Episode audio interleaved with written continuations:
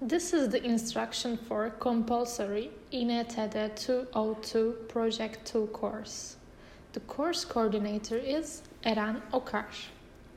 Within the context of this course, user requirements and space function relationship will be taken into consideration in the design of an office with particular building quality and interior space comfort.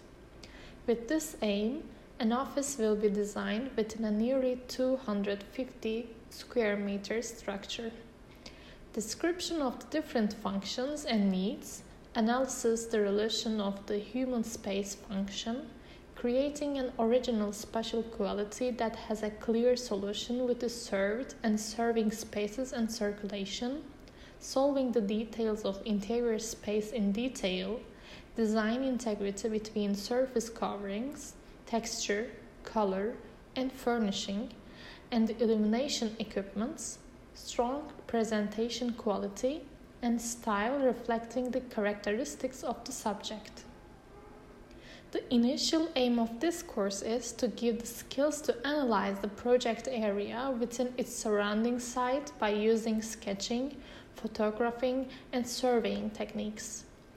The course aims to give the ability of designing a project focusing on the examination function, space relations, and creating details for interiors.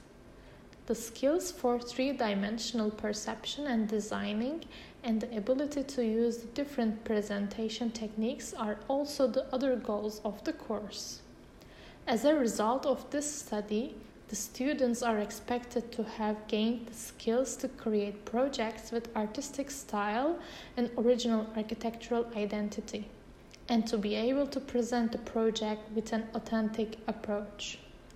I wish you a successful semester. Good luck!